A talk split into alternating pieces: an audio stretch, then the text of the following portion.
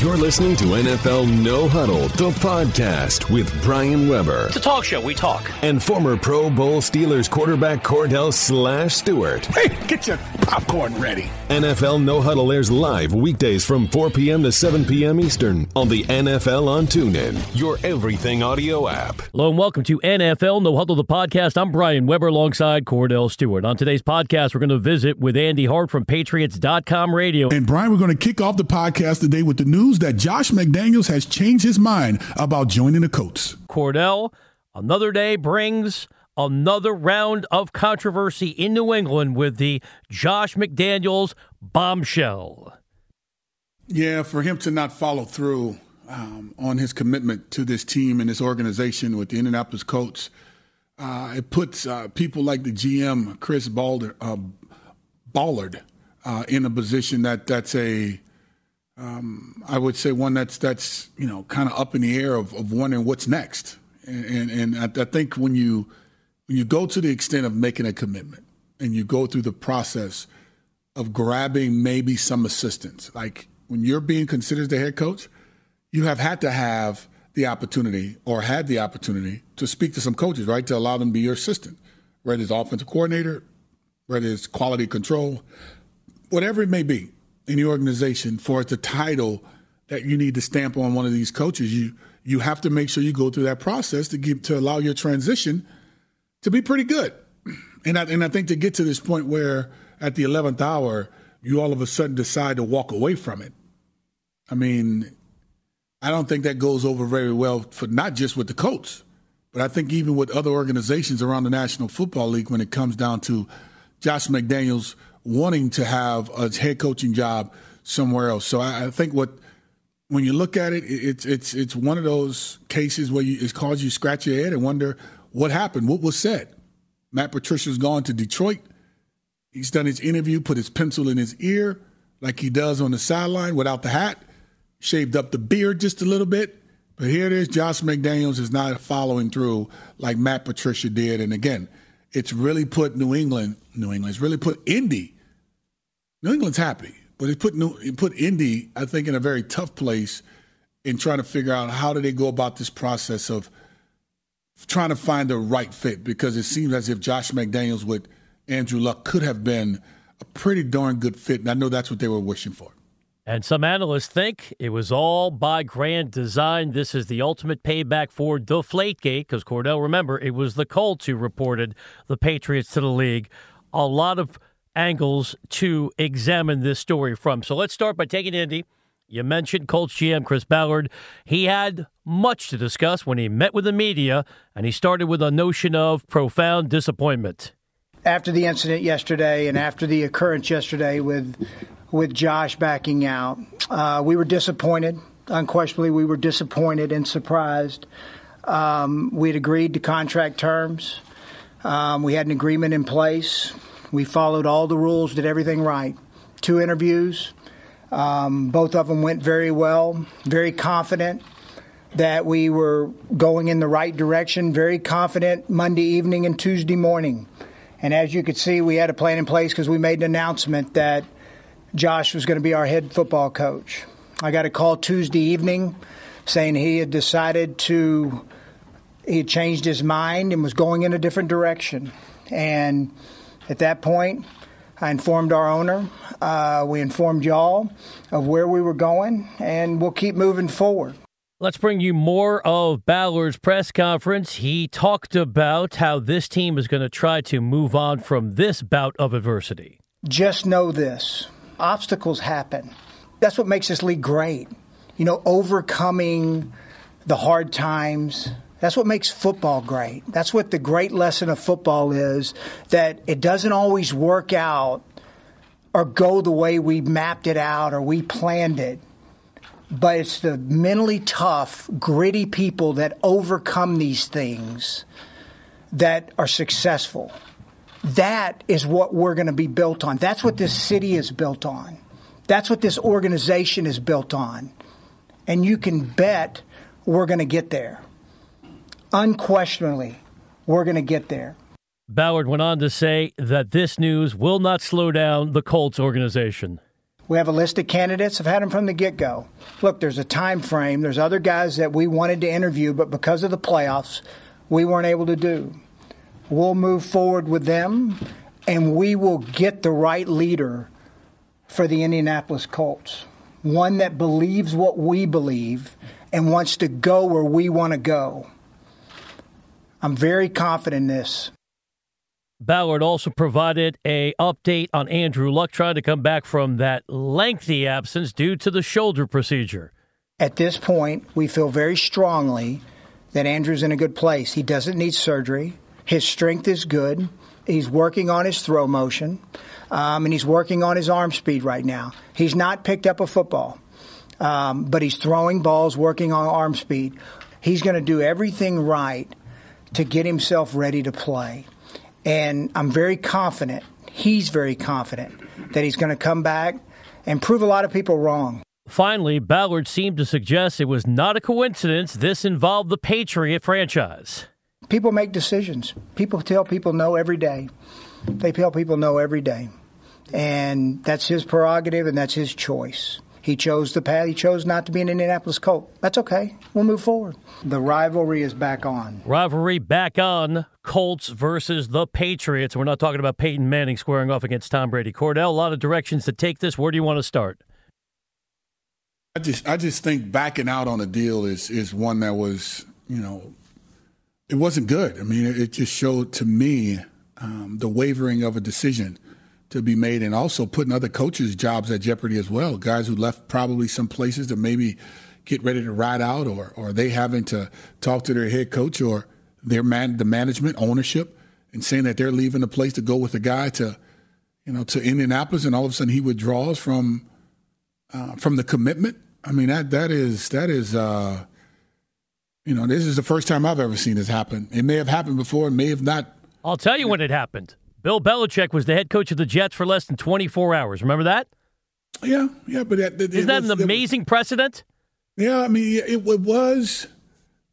But I think when you look at Andrew Luck and what you thought he could have had, when you look at this team and everything that's wrapped around it for his championships in New England, and then you see that maybe well, because of what Josh McDaniels has done with Tom Brady, he's done with Tim Tebow, you thought, you know, that maybe that there's an opportunity that he could maybe go to Indy and do something good with uh, uh, Andrew Luck. But when you just back out, when an organization has already shifted their psyche on what's going on and how excited you think they were. I mean, they probably was extremely enthusiastic about this opportunity to take their investment they have um, in Andrew Luck with 87 guaranteed money, uh, 87 million dollars of guaranteed money being put into his hands.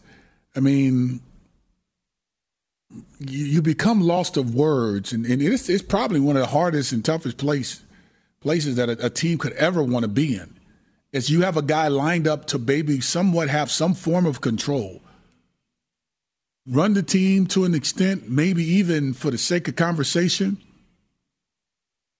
even have you know some some choices in in, in, in personnel. And here it is. I mean, the contract was already set. We don't know the particulars, but that's what's coming out of out of Indy.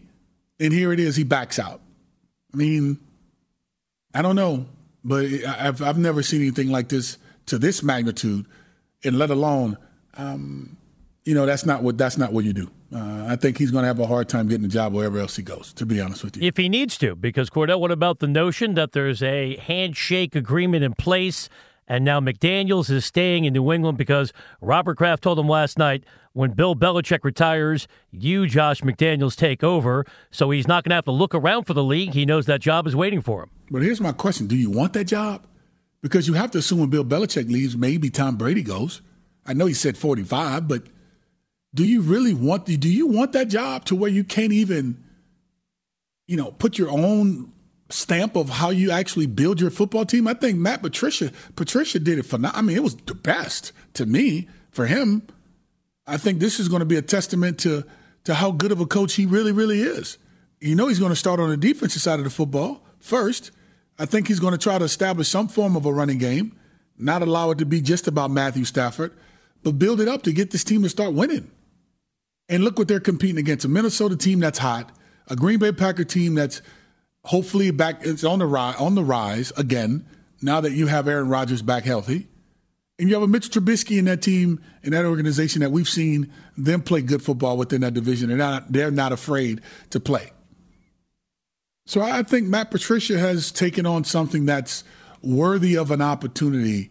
I would say uh, to be much better than what they were. And as I said yesterday, guaranteeing a 100 yard rusher this upcoming season uh, with Matt Patricia as the head coach. I foresee it happening. You have one of the best quarterbacks in the game. Unfortunately for the quarterback, they don't win enough. But his numbers are about as good as it gets. And so I think, you know, Josh McDaniels, he could have fallen in that position, but you wonder if and when, you know, he gets to the point where he gets settled in New England if if it's a if it's a second that he thinks about how much he may have screwed things up there in Indy because of him withdrawing from it. So it had to be someone like Mr. Kraft coming out basically saying that from a handshake standpoint, you can take this thing over because that's the only thing I can think of. Mm-hmm. And reason he would want to come back to New England. I would have left and built that football team the way I would have wanted, would have wanted to, and see what happens. But maybe he's not ready to be a head coach right now. Maybe he may want it. Then why did he take the job? Because he probably felt that he had it. And probably now that they lost the way they did, he probably feel like, you know, with pride, he wants to come back and make another run at it. And try to get Tom Brady his sixth championship. And let him retire and ride off into the sunset and be the quarterback that helped Tom Brady have all the success that he has. That he had, excuse me. So I, hey, I can't read between. I can't read. I can't go tell you what's happening between his ears. But from the outside looking in, this wasn't good. This was a bad deal. Oh, it's beyond that. It's unprofessional. I think it's immature. And there were questions about his maturity years ago in Denver. And what did we hear from NFL insiders? No, he's grown up. He's figured it out from the past. Well, from a distance, this is not what grown-ups do. When you put your name out there and you pledge to do something, in my world, you follow up. And what about all these assistant coaches, Kordell? That McDaniels was talking to yesterday. A couple of them already working for the Colts. Now, to the Colts franchise's credit, they're going to honor those commitments. Yeah, How do you back out on those dudes? Yeah, there's three assistants uh, initially hired to serve with uh, Josh McDaniels. Is now uh, the Colts will allow them to retain their jobs. But I mean, think about it, man. They were they were prepared to go and play with him, be with him. And so what? Bill Belichick leaves next year.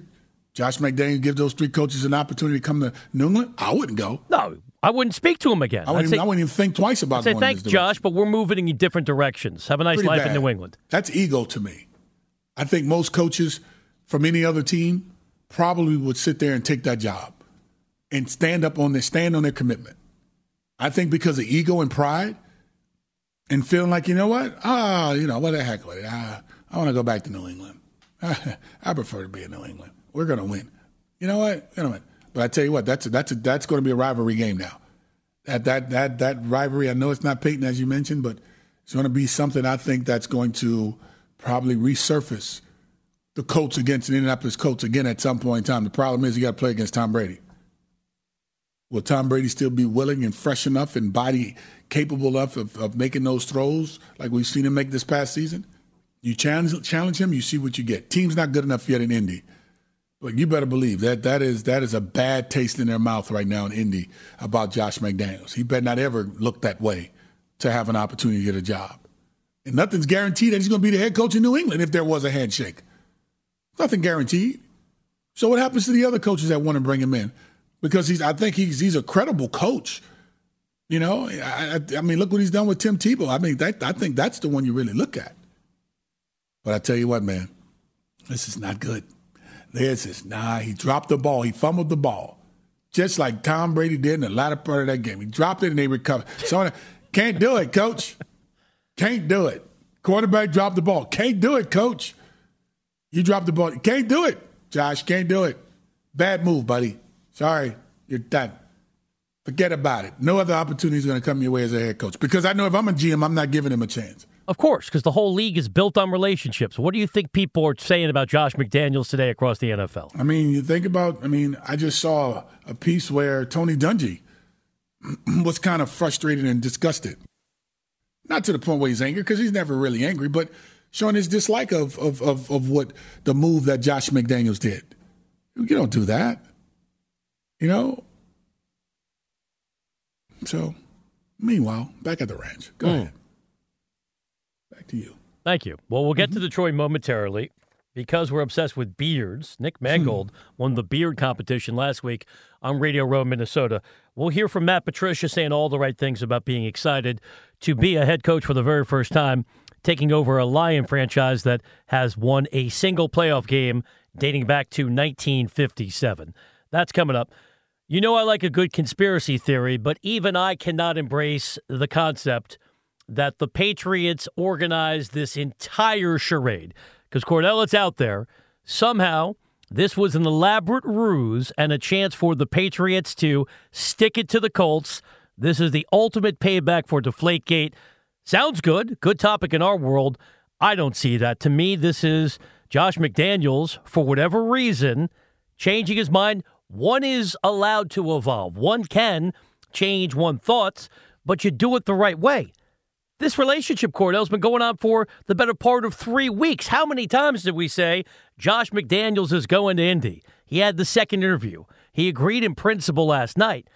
So, how does he, in his mind, let's do a little role playing. If you're McDaniels, how do you right. justify it to yourself? Can't. Well, I'll give you the factors. Andrew Luck, still don't know if he's 100%. If you listen closely to what Chris Ballard said today, we found out that Andrew Luck's still not throwing a football repeatedly. Secondly, maybe he came to his senses and said, Do I really want to work for Jim Irsay? I'm not justifying the move. I'm giving you some general principles that could be at play. Yeah, but is Jim Irsay a bad owner? He's I mean, more meddling than Mr. Kraft is the perception. Yeah, some things weren't said, you know, that were owner like, if that's the right way of prefacing it. But, I mean, come on, it, it's his football team. And it's not his fault that Andrew Luck wouldn't be able to come back. Andrew Luck is a good quarterback.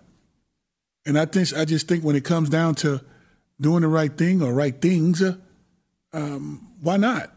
You know, I mean, that's an organization where he could actually rebuild it and, and, and bring the New England way to Indy and make it Indy's way.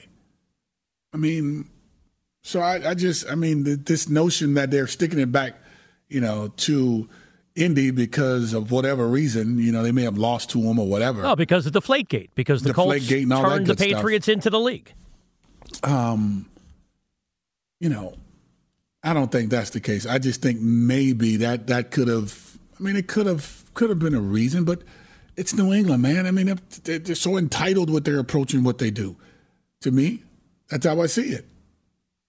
Like it, it's it's their way is the way, is the only way. No, it's not. Got to be respectful across the board. And to not take the job, there had to be something out there that we know nothing about that causes to happen. Now you know Josh McDaniels is not going to talk about it at all.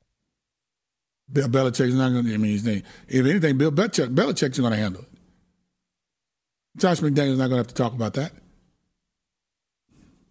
Enough of New England already. They lost. Didn't they lose? Yeah, they did. They lost on Sunday. I just want to make sure. Because I know Nick Foles had a good day. He's going to have a better day fact, tomorrow better with that parade in Philadelphia. It's going to be oh, a man. good day in Philadelphia. Oh, man. Three million people on the streets. Oh. So how many? Three million, Three million? people. Anthony Gargano, 97.5 The Fanatic, told us yesterday. Crowd estimates projected to be at least 3 million people tomorrow. That's a lot of people, man.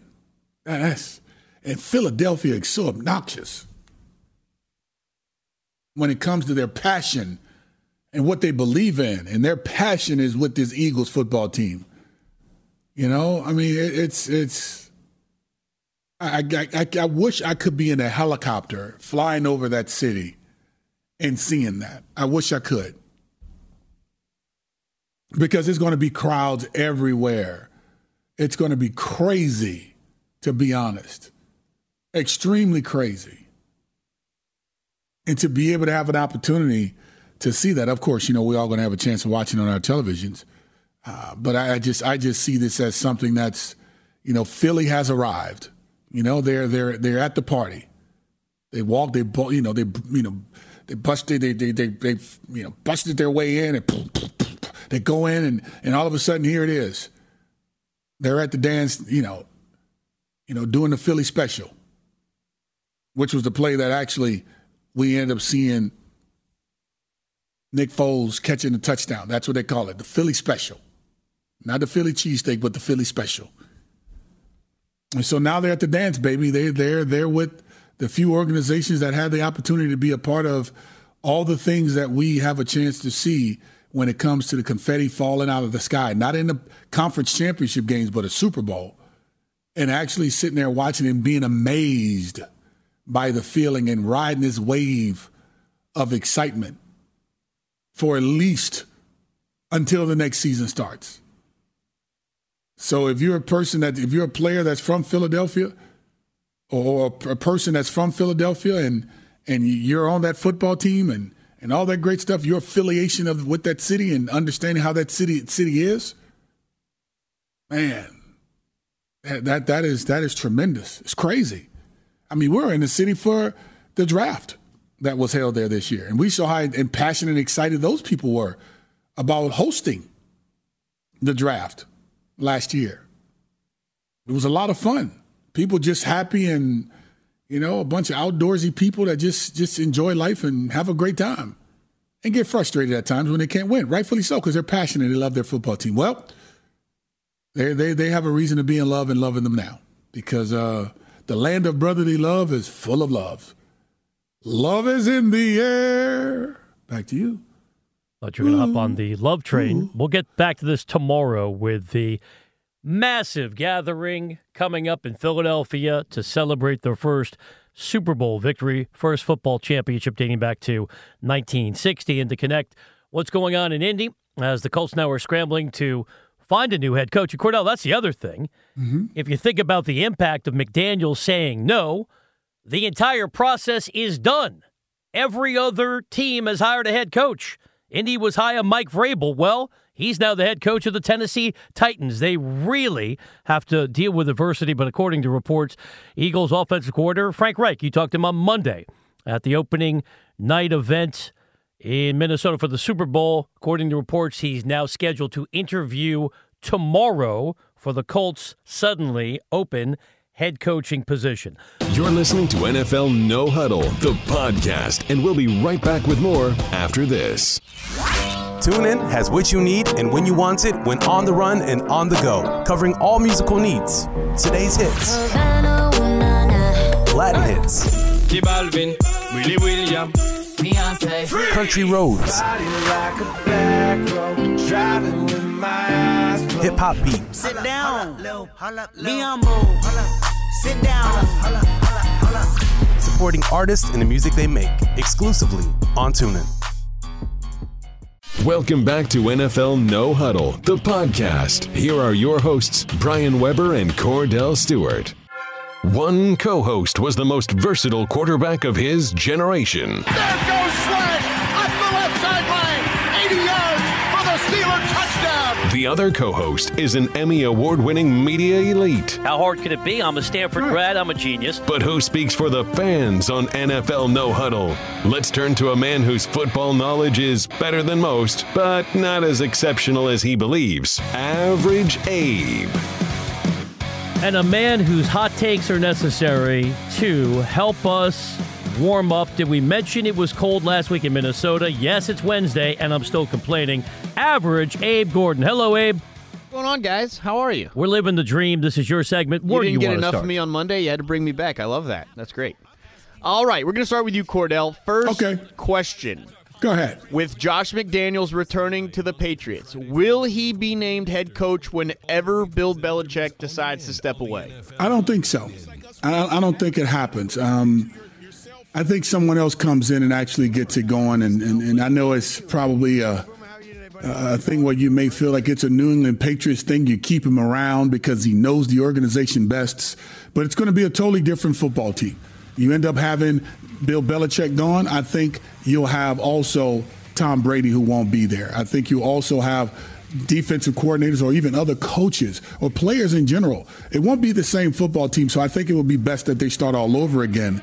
But I think this move with Josh McDaniels not taking his job in Indy, uh, I think it really made Uh, I, I probably say maybe the taste in some coaches' mouths that may have had an opportunity to be a part of that coaching staff, uh, probably a little sour. But but I'll say this: I, I, don't think he'll be back. I don't think he'll be on that team when it's come down to Bill Bill Belichick leaving, because I think Mr. Kraft is going to want to start all over again. Because wherever Bill goes, I think Tom Brady goes. So to have obviously Josh McDaniels back while yes, that may sound like the most convenient thing to do, I don't think that'll be the best thing to do because anyone following in Bill Belichick's footsteps will catch total and complete hell because it's going to be hard to follow up with the greatness that he actually possessed since he became the head coach of this football team. Back to you. Not surprisingly, I'm going to go the other way for two reasons. Clearly, in my view, there's now a wink, wink, nudge, nudge, gentlemen's agreements in place. Josh McDaniels, not officially, but de facto, the head coach in waiting, the successor to Bill Belichick whenever he decides to walk away. Secondly, where else is McDaniels going now? Cordell, he has polluted the entire National Football League. Who could trust him? If he goes through the process again, you know what the first question is. The second question, the third question, how can I buy anything you're saying? You're the guy that backed out of the Colts opportunity. You left the organization hanging. You left friends, presumably, who you hired as assistant coaches. Josh McDaniels just went thermonuclear for his career. Nobody across the NFL can trust him again, so there's no destination. There's no job on the horizon based on a selfish move, a duplicitous move on a big word Wednesday. So put it all together. I think there's a tacit agreement. He takes over for Belichick when he steps away. Plus, there are no options for McDaniels. Now it's New England or bust. Yeah, I think Webb hit it uh, right on key. And the other thing I think is if Brady's playing until 45, I think Belichick's out before Brady's done. So McDaniels will have at least one, maybe two years with Brady uh, to, to, to get a jump start on things. So I do think that Brian Weber gets the point. McDaniels, I think, has uh, pigeonholed himself into Patriots or bust, so he will be the next head coach whenever Bill Belichick steps away. Question number two Kordell trying to catch back up. Nick Foles, Super Bowl champ, backup quarterback. Should he have a statue made of him in Philadelphia? Most definitely. The first Super Bowl, the first Super Bowl for this organization. There's not another one. I know there's a, a many of of great players that's come through that organization. I get it. There's a many of them. But there's only one Super Bowl. You don't know for sure when you're ever going to go back again. I think what you do is you do the right thing and you give this guy, if it's not a total, a big one, you give him a bus. You know, it may not be in the Hall of Fame, but it being uh, in, in a hall somewhere in Philadelphia. Why don't you go ahead and give him a shot at it? Why not? I mean, he's a backup coming to the National Football League. Think about how many backups had an opportunity to give their team a chance to, to maybe win a championship. I mean, you go all the way back to Kirk Cousins with the St. Louis Rams. Okay, you, you go back with Tom Brady there with the and here it is you go to the land of brotherly love we heard the callers that call into this show that talk about their eagles ike reese to to to to uh, Hugh Douglas and, and, many more guys that call into the show. Everybody's jovial. They're really happy right now. Everybody, I mean, this guy is going to cause a tremendous amount of, to me, I would say, controversy in that city because of what he's done and knowing what the organization did to grab a, a Carson Wentz, moving up in the drafts, three spots to grab him. I think what you do is you, you know, you you may want to lessen the blow, but I think many would probably say we need a statue of a of, of, of a Nick Foles. Why not? You think Carson Wentz could have done that? You think anyone else is going to be able to do what he's done? I don't think it's going to happen. And it was a small sample size, but it was the best sample size that you can get of three games of any quarterback in the postseason. So much so, he did so well, he ended up winning, became the MVP. He brought a championship back to Philadelphia Place where they've been dying for one. I mean, how many stars? We had Ron Jaworski, okay? We had Donovan McNabb. We also had Randall Cunningham. You can even throw Rocky Balboa in the mix. But instead, and even go back to basketball, you have uh, Charles Barkley, you have Allen Iverson, Dr. J, George Foreman.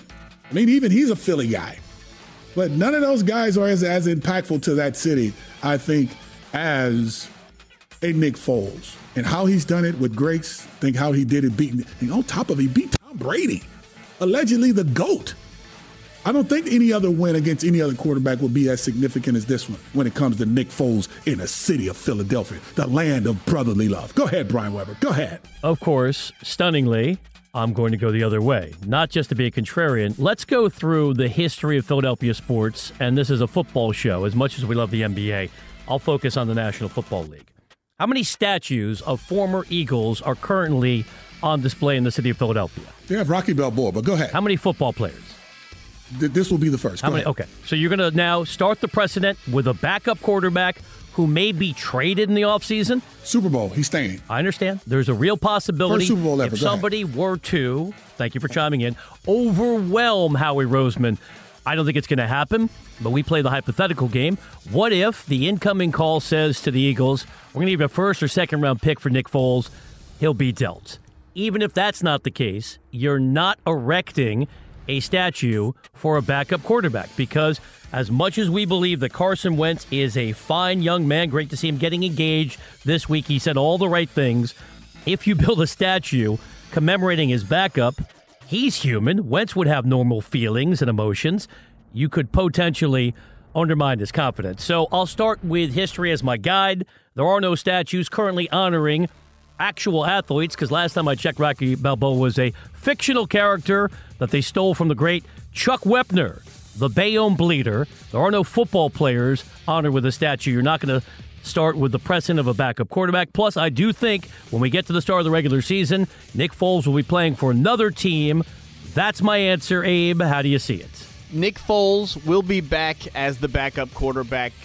And normally I would agree with you, Webber, but Kordell brought up one significant point. This is the first and only Super Bowl championship uh, in the history of the Philadelphia Eagles, and for that reason alone, I think he deserves extra recognition.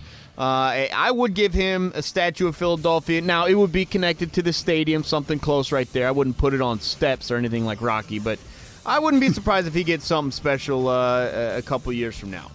I agree. Good job. Question number three, keeping in the Super Bowl. Kordell, what was the bigger blow to the Patriots' chances of winning? Brandin Cooks leaving the game early, not returning, or Bill Belichick's decision not to play Malcolm Butler? Now, that's a good one, Abe. That's a really, really good one. Well, I'll tell you what, they still were capable of putting up 33 points. So offensive, offensively, I thought they was effective enough. It's just, of course, Philadelphia was more effective by being able to attack an Eric Rowe uh, and any other player on that football field. I mean, you gave an opportunity. Let's let's just put it this way. You know how sometimes you hear the conversations of quarterbacks knowing that I have prime time over to this side. We're not calling Malcolm Butler prime time. Uh, you also have a Richard Sherman over on this side. You have a Ty Law over there. I think a Malcolm Butler is the equivalent on this defense of that type of an impactful player. The two times that we saw Malcolm Butler actually have end up getting beat a lot in game in the games, it was when we saw Julio Jones take that one catch from over his head when the ball was underthrown by Matt Ryan. Uh, and that was his first town, first, first touchdown of the season there in Foxborough. And also when he went to New Orleans, when he went to Pittsburgh and had to go against a Martavis Bryant as well as an Antonio Brown, and we saw him get beat a couple times. Other than that, he pretty much owned the receivers. So I think as a quarterback, if I'm a backup and I'm a Nick Foles on the biggest stage of football, and I have to look over to my left and I see a Malcolm Butler, a guy who's taken pretty much all of the snaps as the corner on this football team. I probably wouldn't want to go that way or be too excited to, to just take a chance of throwing the football to that side. If anything, I would be conscious and maybe look at it for as long as I could and go to my next guy. I think the impact of a Malcolm Butler would have been much more tremendous than what we've had an opportunity to see with an Eric Rowe. And yeah, okay, Brandin Cooks, he was missing, but he still was. They were still capable of creating plays. The reason why this team lost wasn't because they didn't have Brandin Cooks. The reason why this team lost, in my mind, is mainly because they didn't have that effective player, or at least the threat, the thought of a threat of a Malcolm Butler on the field. Go ahead, Brian. Back to you. And to demonstrate I'm not a contrarian, Kordell, you nailed it. You said it right in every sense of that argument. The Patriots didn't lose because they had a problem scoring. And yes, the counter is scoreboard. They were technically outscored. They were piling up points. They were moving the football. Tom Brady better than 500 passing yards. It was not an offensive liability. It was the ability of Nick Foles to pick apart a secondary that undeniably could have used Malcolm Butler. And while I have a moment, because we like to filibuster on this show, can we dissect a new hot take out there that Bill Belichick somehow is protecting Malcolm Butler by not explaining why he was benched. That's garbage. That is a Patriot spin. That's somebody trying to curry favor with the organization. Belichick doesn't owe me anything. He doesn't owe you anything, but he owes Patriot fans an explanation as to why he did not have the best assemblage of talent on the field. But we know how that organization works. We're never going to know the truth. But yes, Kordell, I could have saved us two minutes, but I wanted to opine. It's a talk show. We talk. You got it precisely right. This was about defensive issues, not about the absence of Brandin Cooks. Abe in the second half. I agree with both of you, so I'm going to give a, a, split point there. If you wanted to make the decision the other way, I would say that the Patriots attempted three field goals, kicked two of them with Brandin Cooks. I don't know if they're scoring uh, field goals there. Uh, maybe uh, more touchdowns could have changed the game, but I think you're both right. Uh, the offense was not the issue there. Uh, it was the defense. So uh, a split point. We still have a tie. Question number four. In the next 10 years, Kordell, will another Super Bowl be held in the North or any other relevant place with the likelihood of below freezing temperatures and snow? Just build a new stadium. You may have an opportunity to host a Super Bowl. My answer is if there's a new stadium being built in some part of the northern part of this country, they knew it was going to be as cold as it was. They knew it was going to be below 10 degrees or minus 10 degrees. They knew it was going to be that cold. And they held it anyway. Look what happened to Detroit. It didn't stop them from holding it there. That's not the greatest place in the world, but it was one of the best places. Why? Because they had a new facility. Anywhere, based on the rules, based on the things that have been said in the criteria of getting a new stadium, like there in Inglewood, you're going to end up hosting a Super Bowl. So in the next 10 years, if there is one. If I'm missing it, let me know. Um, I think, look at what happened in New York. We never thought we would see a, a, Super Bowl in New York and thinking it would be freezing cold. And what ended up happening? What ended up happening? It ended up not snowing. It ended up being a pretty decent day. But if I'm thinking of teams that are up north, one, I don't think there's another team up north that would end up getting a new stadium. Can Green I help Bay, you? I'm going to help you because this is a partnership. What if Buffalo finally gets a new stadium? They've been looking for a stadium for 20 years. That may be one of the. I was I was just trying to run through it. I was rambling, but I was running through it. But if there's a new stadium, no, they're not going to do it because that city is not going to be able to host or hold it. I mean, but that'd be unfair to Buffalo. But the question is, where do you go? Where do, what do you do? You go over to Canada? I mean, what, what are we going to do here? Going to do? Right, float down the river? That's right. There's nothing in Buffalo but buffalo wings. You saw what they end up doing uh, to Andy Dalton in his in his foundation when winning that football game they had an opportunity to win. What ended up happening? They ended up sending him a bunch of hot buffalo wings and, and some money to the foundation. So I, I think even if they were to get, they're probably going to stall that one as long as they possibly can. By the way, but I don't think it happens. When now did I think about it? They say that if they get a new facility, that they'll end up hosting a Super Bowl in that prospective city. I just think Buffalo's to get left out on this one. I have to honestly say that because where do you go in Buffalo? Have y'all have you guys gone to Buffalo? You've seen that? Where did we go in Minnesota? We went to a mall. Hey, but that's the Mall of America, and yes. we could put and everybody was in there. So that's that's that. Hey, the Twin Cities too. By the way, I mean it was nice. Yes, it was lovely. But you don't have that in you don't have that in Buffalo. At the end of the day, Buffalo, you have again Canada. I know that's another point. That's all you have. Right, go across the little bridge, go through, you know, bring all your, all your information, your IDs, cross over on the other side, your passport, that is, cross over on the side. You're having a good time. I think it could be done, but I'm just saying, I don't know. I've been in Buffalo. Had to hurry up get up out of there. Quick. No, the answer is no. Nothing in Buffalo. Okay. Again, it's a opinion driven show, so let me give you what I think should happen, followed by what will happen. The answer should be no. And this is not in any way a negative evaluation of the fine people of Minnesota. I'm a battered media veteran.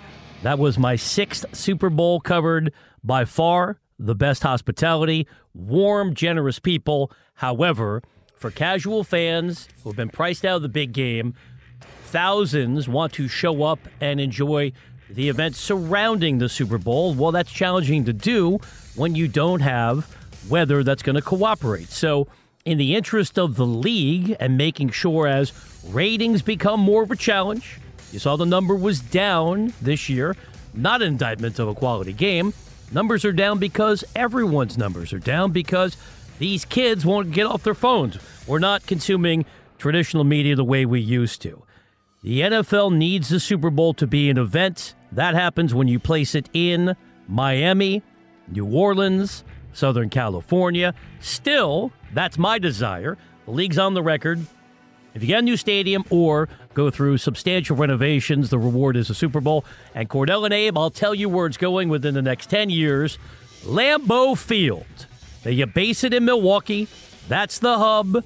That's where all the big things happen throughout the week. But millions of dollars have been spent surrounding Lambeau Field to increase the infrastructure, more retail. There's more to do. It's the birthplace of the National Football League. So if I'm going to give you the precise location within 10 years, Lambeau Field is going to host the Super Bowl, Abe. At which point I'll be retiring from my job as a sports commentator. Hold up, Abe. So what's that? What's to do in, in out there in, in, in, in, in Green Bay? You're going to put it in Milwaukee. That's a big city.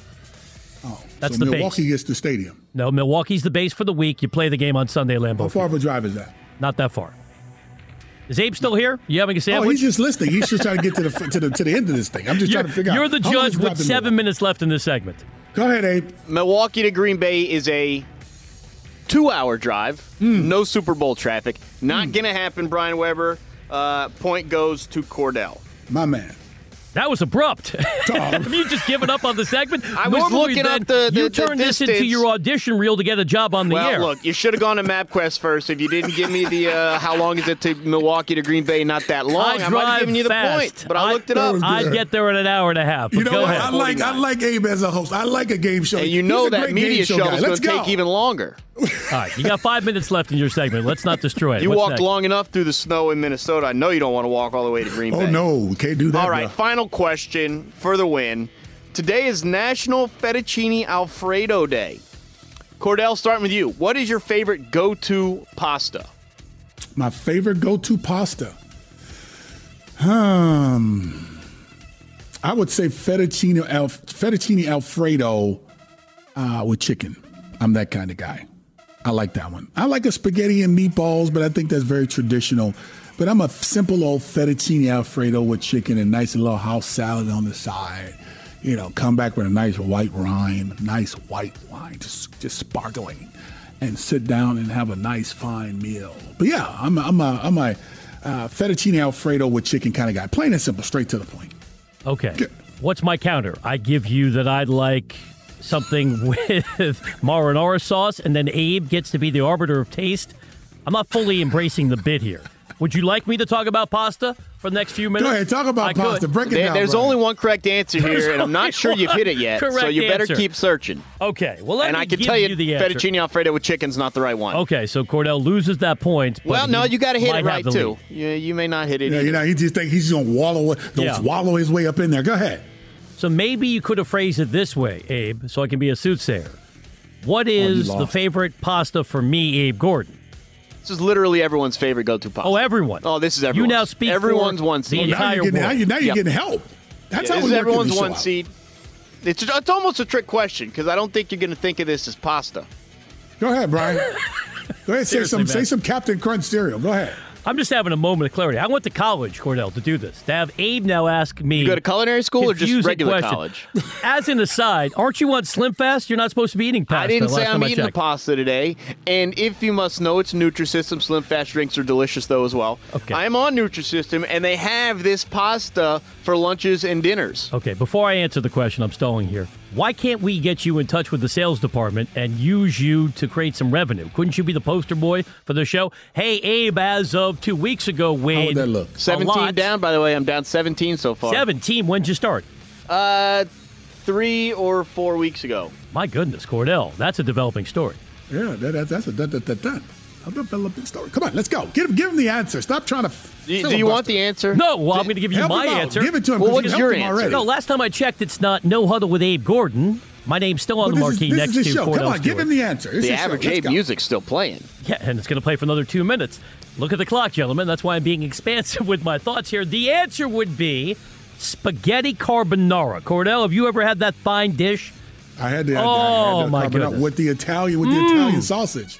Oh. as good as it gets. Cracked egg, Now, you Oh, might have a heart attack before you finish your entree, and was it's something that you should only have once in a while. But if I, I had to had it give you the undisputed heavyweight champion of all pasta dishes, Uh. or pasta, as James says on Vanderpump Rules. You guys watching Vanderpump? Oh my goodness. Out of control this year. You have no idea what I'm talking about. Follow me on Twitter for more information about reality TV. BW Webber, Webber with two B's. Kordell loves reality television, but we'll save that for another day. Yeah, I do. It's and great, the actually. answer is spaghetti carbonara. Back to you for your wrong retort. Look, spaghetti carbonara is a great choice. It, it might be a number one contender, but brother, it ain't the champ.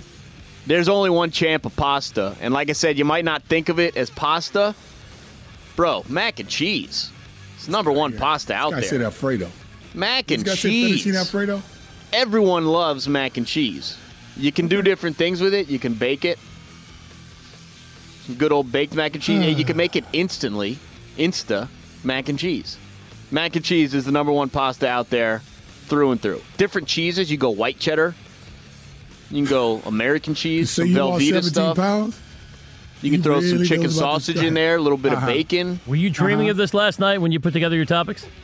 I, I, I might have raged eating a little bit of mac and cheese. Uh-huh. Rage eating. Yeah. Rage. That's a lot of calories too, isn't it? It's more than the 110 calories I get per meal right now. I know that. I mean, the way you probably fixed the plate, I'm guaranteed it's about 400 calories, it's right? about six servings per plate for me normally. My man. Mac and cheese, number one pasta out there. Okay. But hey, happy National Fettuccine Alfredo Day. Yeah, back to you, buddy. Hmm. And, and you're 17, you're minus 17 pounds. I mean, these are the minus 17 category. We're not I weighed myself cold weather. before the mac and cheese, so I might be back to back to only minus eight or so. So how does this thing work out? Who gets the win? Nobody. Oh, Kordell Kordell still got the win by Sure. a half point. There it Kordell is. That's the way it works. I mean, come on. What are we doing? And, and the answer is the audience is the big loser for having to endure another award winning segment we call Average Abe. You're listening to NFL No Huddle, the podcast. We'll be right back after this. Uh, what's going to happen with DACA? The Dreamers be worried. We love the Dreamers. We love everybody. Thank you very much. I'm Matt Horton, and I'm the host and creator of Status, a podcast that tells the human stories that immigration impacts. Let's talk about this. This was created by President Obama. The Trump administration announced an end. If you're American, by now you've probably heard the news, but have you heard the actual, real life stories of dreamers? Listen to the new podcast Status Immigration and People on TuneIn. This is NFL No Huddle, the podcast. Here are your hosts, Brian Webber and Kordell Stewart. As we close out NFL No Huddle the podcast, let's focus more on the drama in New England with Andy Hart from Patriots.com radio. Andy, thanks for taking the time. Got to start with Josh McDaniels. Does his decision to back out of the Colts job to stay in New England indicate to you he's now the Patriots head coach in waiting, even if there's no formal written agreement? Yeah, I don't think there's any other way to look at it. Um, I have to think across the NFL, he's a little bit toxic right now. You know, this is a guy that's coming off. Um, I remember talking to people in Denver saying Josh was the most hated person in Denver sports history when he left there. Um, comes back, rehabs his image, you know, has gotten plenty of interviews, and then makes a decision to back out after a team has already, you know, thought they hired him and announced him to the point where his agent uh, parts ways with him. So I find it hard to believe he's going to be popular in many places other than New England right now. So I have to think he made this decision uh, knowing that the the future, the long term security for him was in New England. The only question is how soon is that? And you know, some people are saying this is Belichick's last year. I'm still not sold. I mean, I don't know exactly what happened over the last 48, 72 hours. Um, I had sort of an inclination all along that there were little circumstantial evidence where you could talk yourself into thinking maybe this was Belichick's last run. Um, I'm still really interested to see how this plays out in the coming days. I, I don't think all the dust has settled here, and uh, I'm a big believer that sometimes when things stink and they don't pass the smell test, you need to sniff around a little more until you find out what the uh, what the rotten odor is. I agree with you, Andy, because it's it's almost like this has been a year uh, for this New England Patriots team where a lot of things have happened in a way that we haven't been accustomed to seeing happening. Whether it's Jimmy Garoppolo being let go at the time in which he was gone, and and not necessarily really having a good answer for the backup. Tom Brady, he loses Alex Guerrero. I mean, it goes on and on. Not Jimmy Garoppolo, uh, not Jimmy, but uh, Rob Gronkowski. Uh, mentioning that you know there's conversation of maybe you don't know for sure what he's going to do next season. So it's it's almost as if this organization is at a point where maybe the turnover may be uh, a time to start happening maybe now. Uh, but maybe because of pride, they don't because they want to go back and probably try to make another run at a championship. Well, certainly, you know it's a it's a tidier ending if they took care of business on Sunday against the Eagles and losing and all the story with Butler and just the disappointment of that um, adds a layer to this. There's no question about that. But you know, I've been thinking all afternoon about sort of just the reading the tea leaves and if you remember, one of the issues in the Seth Wickersham ESPN story was that that Bill wanted a, a dynastic succession plan in New England. He wanted to pass the organization off properly. Well, the quarterback position that may have gone out the window with whatever went down with the Jimmy Garoppolo trade and, and why Jimmy Garoppolo is no longer here. And then it made me think, well, is he thinking the same thing about his his position, the coaching position? And okay, they they can't have the quarterback in place, but if he lets Josh McDaniels leave, and then he walks away, whether it's this off season, next off season, now you've left them without a coach and a quarterback, and that's not exactly a succession plan, a true dynasty to continue. And and I remember a few years ago when he was critical of the the Colts when they had no backup answer to Peyton Manning, and they ended up going the suck for luck route and everything there, and he called it irresponsible have the team fall apart like that. And I think he sees a responsibility to not only win now and do his job now, but prepare the Patriots for life after Belichick, life after Brady. And I just wonder if that's what this is. This is preparing the Patriots with, uh, you know, um, Josh McDaniels, and clearly the Krafts would have to be on board. It's their franchise, it's their decision. But I just wonder if this is the succession plan. And now the question is, you know, when does the passing of the power happen? And you know, we'll probably find that out in the coming weeks and months. Chatting with Andy Hart, Patriots.com radio. Andy, what do you make of the Rob Gronkowski retirement speculation? Is it too cynical to think this could be a ploy to try to get more money out of the Patriots? No, I think that would be considered accurate. Um, that was my interpretation almost from the get go. Um, certainly, Gronk fueled the speculation with the way he answered the questions post game and you know, how did that get out there? How'd you hear about that? And, you know, I'm not ready to talk about it, but I am going to sit down and consider my future um, it's going to be a sticky situation with with Gronk and his contract. They gave him the new deal this offseason, the incentives for this year that doubled his salary to almost $11 million. He achieved them by getting an all pro season under his belt.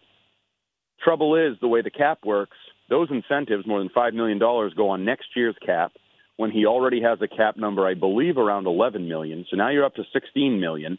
If you wanted to give him a similar incentive laden deal for next year because of his history, and you never know when he's going to get hurt, those incentives would be likely to be earned. So you're talking about a cap number of $20 million for a tight end, which just isn't really financially realistic in the NFL. Now, they could do a longer term deal with more traditional signing bonus and all those things, but now you're pushing it off down the road. And I just, I think this is going to come to a head, and I am not projecting that Rob Gronkowski will be traded by no means, but we know Bill Belichick, when backed into a corner on contracts and when dealing with things like this, assuming he is still making all the decisions, um, I just wouldn't wouldn't ever rule it out because I do think that's going to come to a head, and and Gronk is sort of making it clear that he wants a new deal. I think. Did Malcolm Butler's uh, absence in this game uh, increase this team's chance of losing? We know Bill Belichick is, is the guru of, of, of, of throwing players in, but if Malcolm Butler would have played, would have been a better outcome. No question. I mean, you're talking about a guy who played in 100% of the snaps previously in the postseason, 98% of the snaps uh, basically during the regular season, won you a Super Bowl in his first real action, was a Pro Bowl corner after that, was your number one corner for a couple of years. You'd match him up against Antonio Brown and some of the best receivers in the game. And now you're going to tell me he's not good enough to get on a football field. And oh, by the way, you could even sell me on whatever's going on with him, bad week of practice, head, anything that he wasn't good enough to start the game. But once you see where the game is going and you can't stop the Philadelphia Eagles, that the people you put out there, Eric Rowe, Johnson Bademosi, Jordan Richards going with a four safety package, a guy that's really struggled anytime he's ever played defense for New England. Once you see that's not working, then, you know, the old saying, break glass in case of emergency. Butler couldn't do any worse, and I think he clearly would have done better. They didn't tackle well. He's one of their best tacklers at cornerback. So you know, I think it's it's a little much for Patriots fans to say if Belichick had played Butler, we'd have another Super Bowl ring. But he gives you a better chance. You have a better chance as that game played out to get Jordan Richards off the field or Johnson Bademosi off the field and put Butler out there, trickle down effect with Rowe and sort of the other coverage options. There, there's just no debating that. You would you would have had a better chance if you at least took a shot with Butler. Why he didn't do that, we may never know because you know he's not going to tell us, and you know Butler claims he doesn't know. So I don't know that we'll ever know why. But the Patriots would have had a better chance. Yes. And if he wasn't going to play Butler, why was he even dressed? I know he had a cameo on special teams, but if you're going to not have one of your best defensive players out there, why they even allow him to be active? It's a great question. It's great that you bring up the the one snap on punt, um, punt return. There was only one punt in the game, so we'll never know if there had been a different type of game. If there had been nine or ten punts or something ridiculous, would he have played every one of those and those been his only snaps? I don't know. You know, there's also been a lot of speculation although Butler issued his statement saying all the reports of anything were ridiculous, speculation that within the 90 minute window after you already announced your inactives, something happened. He got into an altercation with a coach. He blew up, whatever. I don't know that to be true. You know, I've ner- certainly not heard that with any reliability that anything like that happened, but that's a theory. Another theory thrown around is just that, you know, Belichick wanted to make an example of him. You know, wanted to just put him there on the sideline and have people see what happens when you go against authority or whatever it may be. Make a point, prove a point with him. I'd like to think that's not the case because, in my opinion, Bill always says he does what's in the best interest of the football team, which is certainly a loose, vague phrase because you can look at it short term, long term, day of game, you know, program, establishing a trend, whatever. But in the best interest of the football team was either Malcolm Butler plays or you activate somebody who is going to play rather than playing a man down in the Super Bowl, which is what they did. So it's a great question. Again, I'll add it to the mix of ones we may never have an answer to unless one of those two guys spills the beans.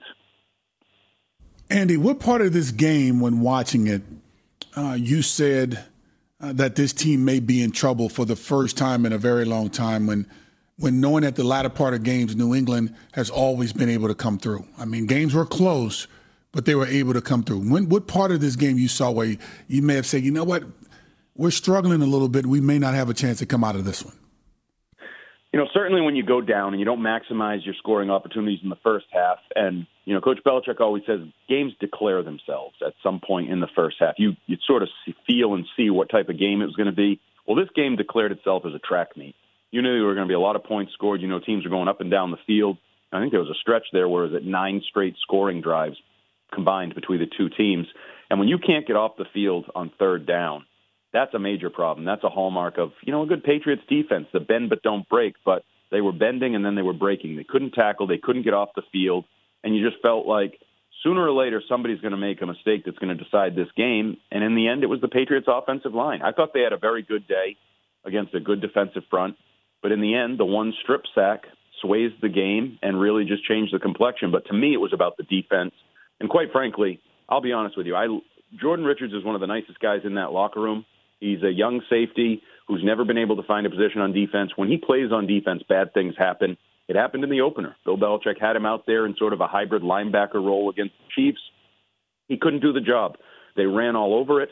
They put up big plays and they won the game. Well, this is a similar Eagles Chiefs offense. Doug Pederson coming from Andy Reid. When I saw Jordan Richards out there to start the game or, or early on in that game, I didn't like it. I thought that was immediately overthinking and a wrinkle that wasn't going to work. So that was my first clue. But the bigger clue would be the inability to tackle, the inability to cover and get off the field on third down. And that's what all the players talked about post game, whether it was Duron Harmon, Devin McCourty. You know, they couldn't get off the field. They couldn't make a play when they needed to. And late in the game, the Eagles did make the play they needed to, to swing the momentum and change the game. Chatting with Andy Hart, Patriots.com radio. Andy, last one for me. Now that the offseason's officially underway, what are the main priorities for the Patriots moving forward? Well, I think certainly the first will be the coaching staff settling this in. Um, so Josh McDaniels is back. We're now assuming Bill Belichick is back, Tom Brady's back. Okay. Offensively, you have some continuity. I still have questions about Dante Scarnecchia, 70-year-old offensive line coach, and Ivan Fears, the running backs coach. Both, in my opinion, could decide to retire at any time. I'm still waiting to see what they decide to do. And then defensively, does Brian Flores just get promoted to, to defensive coordinator? Is he going to call the plays on defense? The linebackers coach, who actually interviewed for a head coaching job this offseason, you know, there was some rumors, talk of Greg Schiano coming in. He's decided to stay at Ohio State. So I think first and foremost, you need to figure out the coaching staff and that continuity before you begin all the, the draft process. And then I think you go to Rob Gronkowski. I mean, if this is a legitimate issue, that's a big part of the offense. We saw it in the Super Bowl. They were struggling coming out of halftime. They were down. What did they do? Throw to Gronk, throw to Gronk, throw to Gronk, touchdown. That's how they get out of jams. We saw it in the Steelers game late.